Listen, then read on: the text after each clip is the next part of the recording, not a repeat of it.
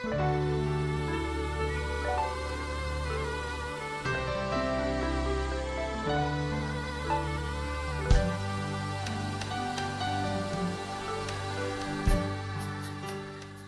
warahmatullahi wabarakatuh. Kita ke ayat berikutnya, tapi tidak tidak urut karena kalau urut kita nggak cukup waktu satu bulan. Saya menyebutnya ini ayat medsos. A'udzubillahiminasyaitonirrajim.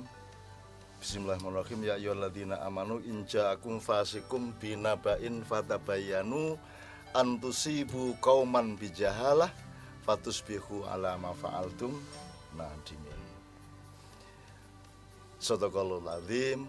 Kayaknya ini juga tidak terlalu rumit untuk ditafsirkan. Wahai orang-orang yang beriman. Jadi ini sudah ada konteks pluralisme. Ya, ada yang ya nas berarti semua manusia ini sudah aman, beriman dan tidak beriman, musyrik, kafir, munafik dan seterusnya. Ini untuk orang beriman. Jadi ini wanti-wanti untuk kaum beriman. Apakah orang beriman sama dengan orang berislam itu nanti soal lain. Ya, tapi ini Allah berkata kepada wanti-wanti kepada orang-orang yang beriman inja akum fasikun kalau datang kepadamu orang fasik orang ini jangan terhenti pada manusia. Dia bisa media dia bisa TV bisa radio bisa buku bisa pendidikan bisa kurikulum bisa pernyataan aktivis bisa pidato kenegaraan bisa apa pun saja. Inja akum fasik sama Allah langsung diklaim fasik. Itu berarti kita langsung disuruh waspada bahwa ada sesuatu yang mungkin bias dari pernyataan itu. Ya sesuatu yang kamu harus waspada sejak awal. Ini fasik ini. Inja akum fasikum binaba'in naba dengan ekspresi berita kabar atau informasi atau pernyataan atau apa pun ya. Fatabayanu jadi ternyata tabayanu ini kan check and recheck. Rekonfirmasi. Check and recheck itu berarti check and recheck tidak ada batasnya. Check and recheck and recheck and recheck and recheck and recheck. Tidak ada batasnya. Dan itu hampir tidak pernah kita lakukan. Kita ini sekarang hidup di era cyber. Apa namanya? Di era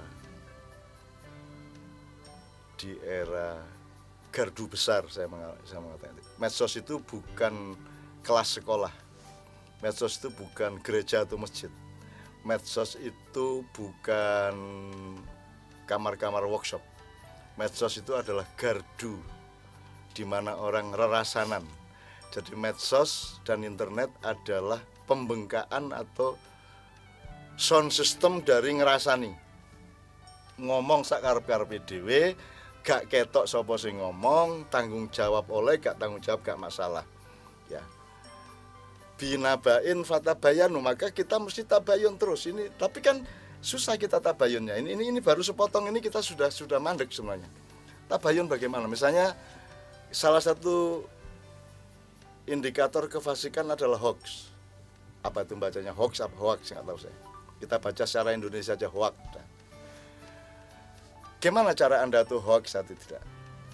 Bagaimana cara Anda tuh? Siapa yang paling bisa menjadi acuan untuk bisa dipercaya mengatakan ini hoax atau bukan? Siapa saya tanya?